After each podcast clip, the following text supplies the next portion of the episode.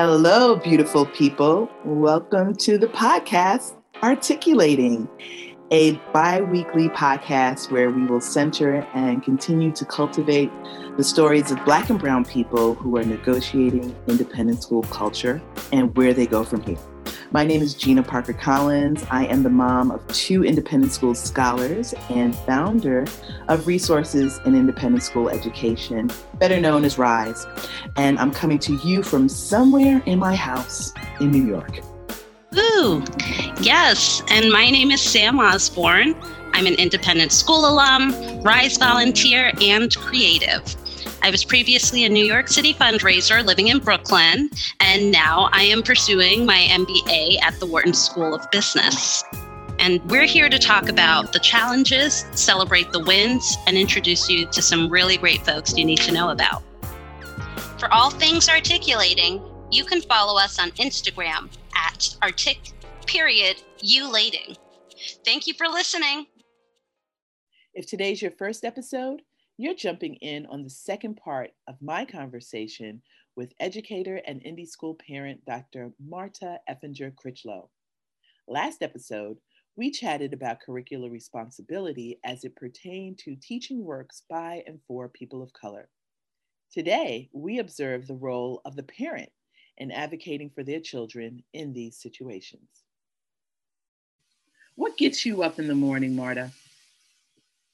Oh my goodness, there's so many things. Uh, I definitely recognize that that my child gets me up in the morning because if you think about what's happened the day before and if something has annoyed you you know you need that inspiration and that might be a lot of weight to put on uh, uh, your child but i think my daughter gets me up in the morning. My ancestors, my mother, you know, who's passed away, and her sisters, and all of these other folks who made a way so that I could even be here and breathe today. You know, there's so many things, but I think the the the child here now and all of those who came before us so that we could even have a conversation this morning. Those are the things. I realized, you know, also art, we take it for granted. Art gets me up in the morning. A song, a good song, a soulful song, it can turn your entire spirit around. Uh, you know, and I used to think about this when when I would hear music playing in the house that I grew up in in DC, and my my grandmother and them would listen to the radio. So I grew up on the radio. Like it it would be these voices who would wake you up. But then it was the song, it was the music that they played. And then I grew up in an intergenerational household with all of these these older folks and these younger folks, but it was this sound. And then someone would hmm, that kind of thing. so I realized that that is me today. that is me today. You know, we think about, oh, we just, we always have music, but music gets me up in the morning and also ultimately my faith in God. I mean, I'm going to be transparent about that. Understanding that there is a power greater than myself, greater than all of these things I just described, that's what gets me up in the morning. Amen. I've I've I've started to hum too. Mm. Grew up in an intergenerational household, and I find myself. Mm.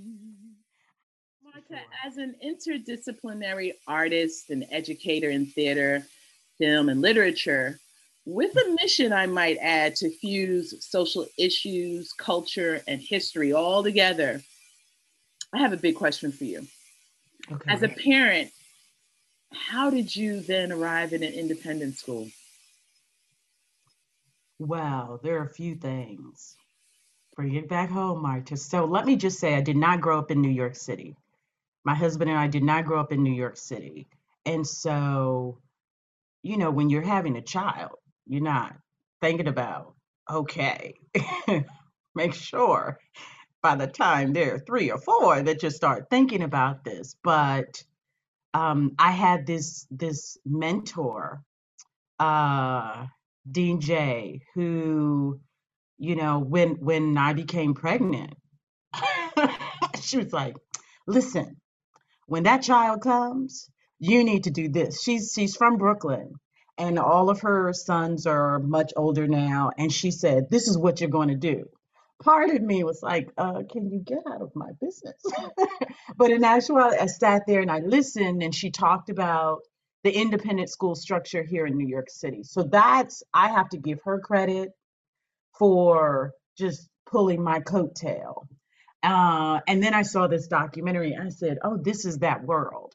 Um, but we started the process and as I began to go on the visits and get the fancy materials emailed and sent to us, I came back to what do we want for our family and what do we want for ourselves?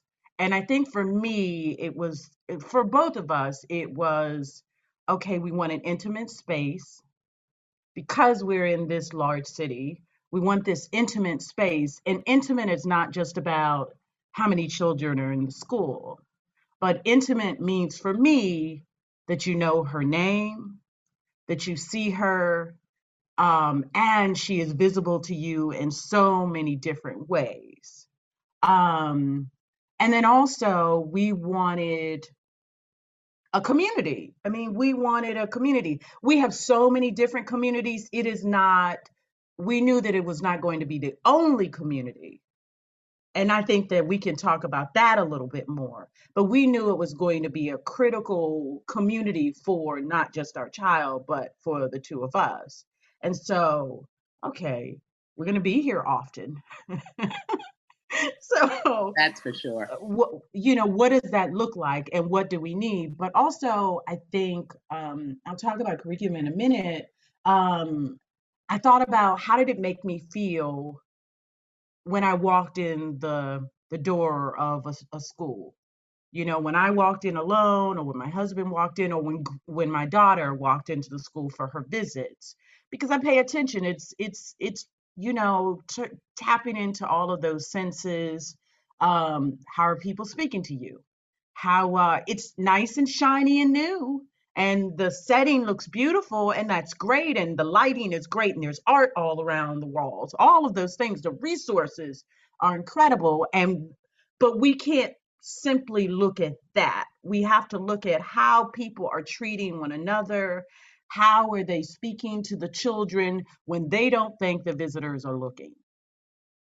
And so those are that's my mother in them. That that's that's them. Like what are people doing when you are not looking when they think that you're not looking? And then also uh, the curriculum.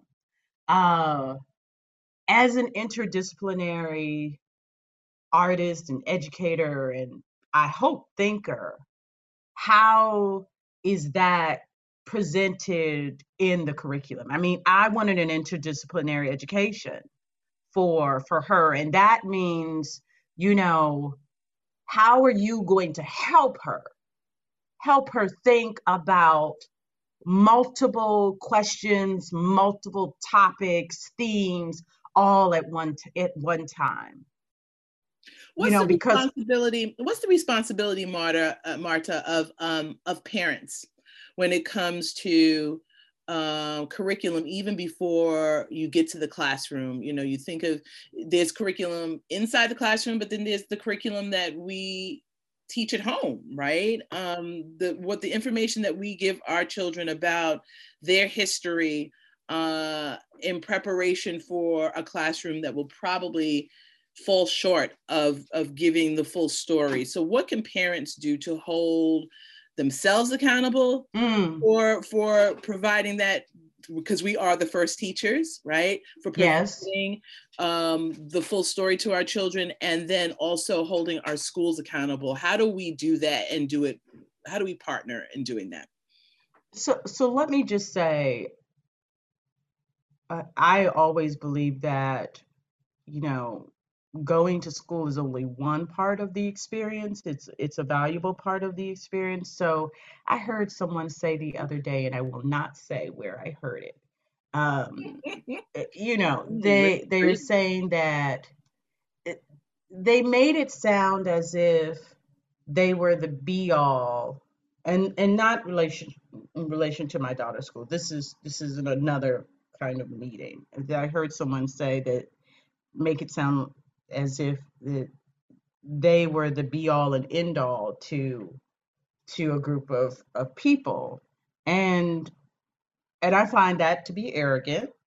Um and so i never look at one space as the space that's going to give my daughter our daughter every single thing. I mean and understanding that at the outset is extremely important and so yeah, like you said, we are the first educators.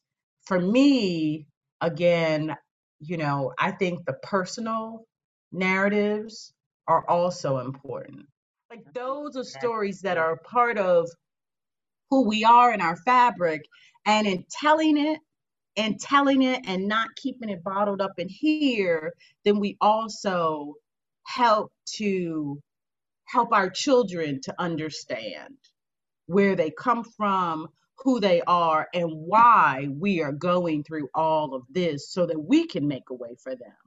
I mean, so that's like the personal story. Um, oh, in yeah. Books, in addition to the books and the art, um, and what you discuss in your home is extremely important. It prepares our children to even, uh, it's like a buffer it's a buffer, it's an armor, it's a this is the way you survive, this is the way you progress. These are all the things to get you prepared before you go beyond this door. Yeah. And I think that we need to continue to to value that, to mm-hmm. value that. I mean, I say that that is who I am. That it is, you know, the personal to some degree, it always inspires and it shapes the other work that I that I do, the artistic projects, all of it, it shapes it because, you know, I learned a while ago that we cannot simply look at the text as the only story valued story for black people because a lot of the times we you know it's, it's shared word of mouth just because it's not written down doesn't mean that it's not valuable my mm-hmm. grandfather's story is not in a book but if I don't tell it, if I don't tell it, if I don't share it with my daughter, then she does not understand where she comes from. And then the hope, the hope, the prayer, Gina, is that when she walks into a space, she carries that with her. It's, it's I'm giving you what you need. I'm giving you what you need to make it through. And I know it's it might sound corny and old timey, but I think that if we turn to that, and it's not just in the immediate families because everyone's family structure is different. But I guarantee you, in addition to those stories from my immediate family, though there were people looking out for me in other places, other places. And that's a part of the story that gives me my armor my oh, yeah, my little yeah. thing that I need. And that agency too to challenge what it is that you're hearing. Or oh, definitely. Right. So definitely. you know, do you encourage um our students and our parents to challenge curriculum in the classroom? I think challenging is is say it again. And what's the best way to go about challenging um, curriculum when you find it to be um, full of omissions or full of half truths or full of stereotypes? You know how do we challenge that as parents and students? What's the best way to go about it? If so I you're an educator how would you want how would you want a parent or a student to come to you and say you know dr effinger crichlow I, I don't know if i agree with that or why didn't we talk about um, this, you know, in an effort to bring some context to the text? I think just what you said. I think that, you know, because I don't believe educators know every single everything. But ego um, does get in the way, especially if you've been teaching a class for for a long time and in a particular way, right? I think I, I've I've had my daughter come to a teacher to say something, and they were they were rather offended and put the onus on her to make up the difference. And she's like, "Listen, I'm the student. I'm just letting you know my experience." You know, particularly at that age, yeah, particular particularly at, at at that age, I think that part of it is, um, it's the conversation and that that the educator. So if someone comes to me um, in a respectful manner, you know, well, That's we didn't get. To, That's the key yes, word. in a respectful manner, um, and they're going to ask, you know, questions. I'm open to that. I hope I have been open.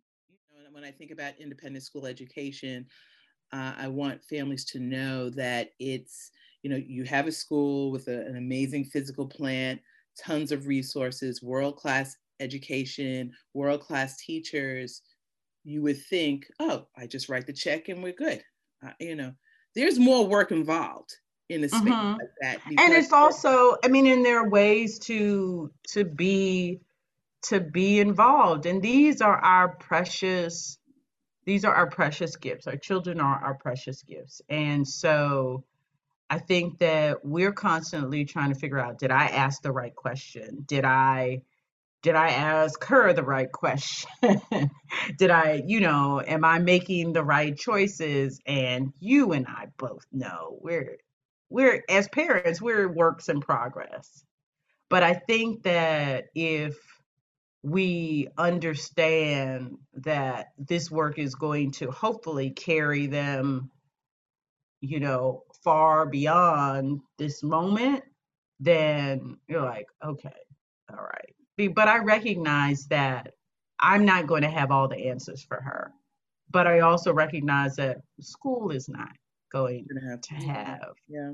all the answers. I answers. think it's also about building relationships too. When we build relationships, we can confront these challenges around curriculum in a way that says, you know, this is this is community work, right? Um, if I don't know an educator and, and piece of work comes home and I'm steamed and I'm pissed off about it, you know, my approach to this teacher, and I have not developed a relationship, will be somewhat adversarial. But I believe if I have a relationship with the teacher and say, hey, listen, mm-hmm. I had a problem with this, then we can really, the egos kind of move out of the way. And because we have a relationship, we know that this is based on community, that work the, the, the remedy will come about more readily if we have relationships. Uh, yeah, that's that's the hope.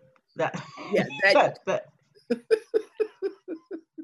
that is the hope. That is the hope. But I want to talk a little bit about little Sally Walker. Yeah. Your passion project that is separate from your work as as an educator. As a yes. professor tell us because i think there's a lot of curriculum built into that you know when we talk about how our plays transcend um, into like literature in the classroom um, oh definitely. where do you I see mean, sally walker going? And tell us a little bit about it.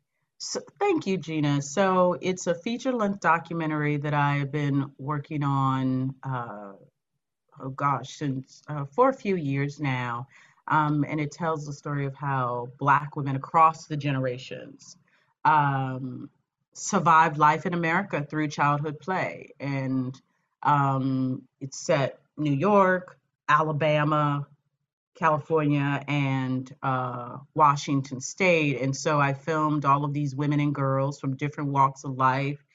The youngest is, I think, now two years old, and the oldest woman, I hope, is um, she celebrated a birthday recently. I think she's about in her mid 90s, and so these these women and girls have been sharing their personal stories with us um, about play, and I'm talking about double dutch and jacks and how play this world of your own making is um, is a way that you have it you've survived in in America, and so it's a film with uh, largely uh, black and black women uh, and men and people of color working on the crew and uh, and and supporting the project. And so um, yeah, it's it is my passion project. It is a labor of love, and um, you know, it has an impact campaign. And and when I say that, it means that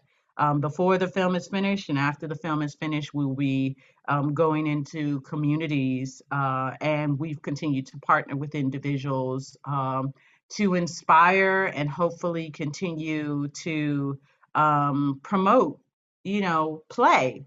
I mean, that is we as adults, something goes off in our heads that's and it says, "Oh, oh, that's over." So, you know, I believe that the personal narratives are the things that really help me to understand life. Gina, can I add one more thing? I know we're over time. Yeah, no. But there, there, you know, years back, I I went out to the Bay Area and I interviewed Black female migrants who who left the South and worked in the Kaiser shipyards. You know, since you're talking about the 1940s, worked in the Kaiser shipyards and built the ships where, that were used. Where, so where are the Kaiser shipyards again? Where are they? In in the Richmond area. So when you think about Rosie the Riveter, the image of Rosie the Riveter is often thought of as a white woman. But the reality is black women were a part of that. A part of that. Most of those women have passed away now. Um, but I went out to the Bay Area, you know, as part of um, staging migrations, um, the book Staging Migrations, but those women told me in their living rooms, in their kitchens, or in their front porches, their stories about how they were a part of the World War II defense industry. And so, you know, I hope you don't mind that as we recognize the Tuskegee Airmen, we also recognize those Black women who were on the work, the, the defense industry lines making it possible for um those you know, Tuskegee Airmen to fly. Yeah, yeah, and but it's all over the Once country. again, it's, black women are saving the day. We are all we are. You know, the, mm. but we do. You know, usually when you see Rosa the Riveter with her mm-hmm. fist up, and we did it. The the point is, there were other yeah. others also on that line, and so recognizing those black women who are no longer here recognizes those Tuskegee Airmen who are no longer here. We just need to continue to pay homage to them.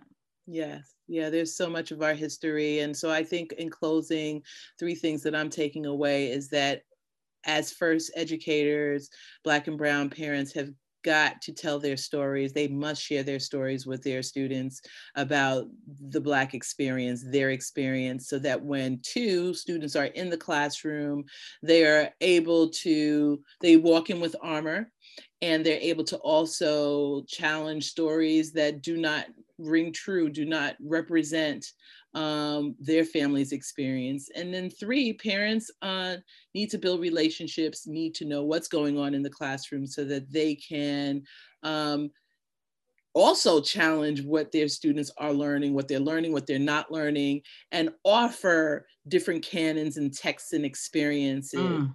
so that um, our schools can, you know, they're great schools, but they can do a better job.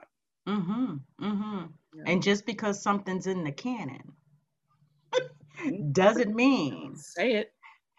doesn't mean that it should remain there. Um, doesn't mean it shouldn't be replaced by something else. So Amen. Amen. And I've seen parents do that. So you have this text and you're trying to reach this goal. Uh, you could use this same text that has much more representation to get to the same end goal. So the parents, we have to keep having voice and visibility in our independent schools. And we just want to thank you, Marta. It's been a lot of fun. Uh, thank you for so much of the work that you're doing. We cannot wait for little Sally Walker to come out so that we can add this text of Black girl, Black woman play into, um, into our work because I think when we're taken care of, when we take care of ourselves, we take care of the world. Oh, I love that. Yes. Yeah. We're better able to take care of the world because that's because that's just what we do. That's just exactly. Exactly. as we begin to develop this this curriculum workshop i'll touch back with you and, and get some advice and tips as we roll that out because I, it's going to be a workshop format where all three stakeholders educators parents and students black and brown um, and some white educators will be in a space to talk about how we can um, better craft curriculum causing no harm Yes, and we will be back in touch with you soon. So thank you for being a part of articulating. I appreciate it. Bye. Congratulations. You know, Dr. Effinger Crichlow was such a delight to listen to. She is clearly very passionate about teaching these materials. It's almost part of her identity. I'll be honest with you, Sam, as I was listening to this episode, it made me think of every Black and Brown child that doesn't have an educator like this. Could you imagine what it would be like uh, to be introduced to August Wilson or Toni Morrison by a teacher that actually considers your identity and the sensitivity around the subject matter? Gina, at this moment, I struggle to. Um, like we mentioned in the beginning, the origins behind this episode stemmed from an article in the New York Times about an indie school student of color who got expelled after his mother repeatedly complained about the school's lack of curricular responsibility. Of course, we only know the details that the article shared, but we do know there was an ideal scenario where the students at this school could have studied fences safely and responsibly, including the young scholar who was expelled. But that can only happen if all the stakeholders are equipped with the knowledge and skill set to advocate for curricular responsibility. Yeah, this is something that is really important to the work with RISE that I do. And we invite listeners to continue this conversation with us through an upcoming independent school workshop, Cause No Harm, Curricular Concerns and How to Cure It. It's happening on Saturday, April 10th. For more information, please visit forrise.org. That is the number four, R I I S E dot org. I like to close this episode with this quote In education, nothing is neutral when it comes to race. Lesson plans, ed tech tools, and learning environments either create more equity among students of different races or more inequity. Ibram X. Kendi. So thank you so much for listening. We'll see you soon. Bye.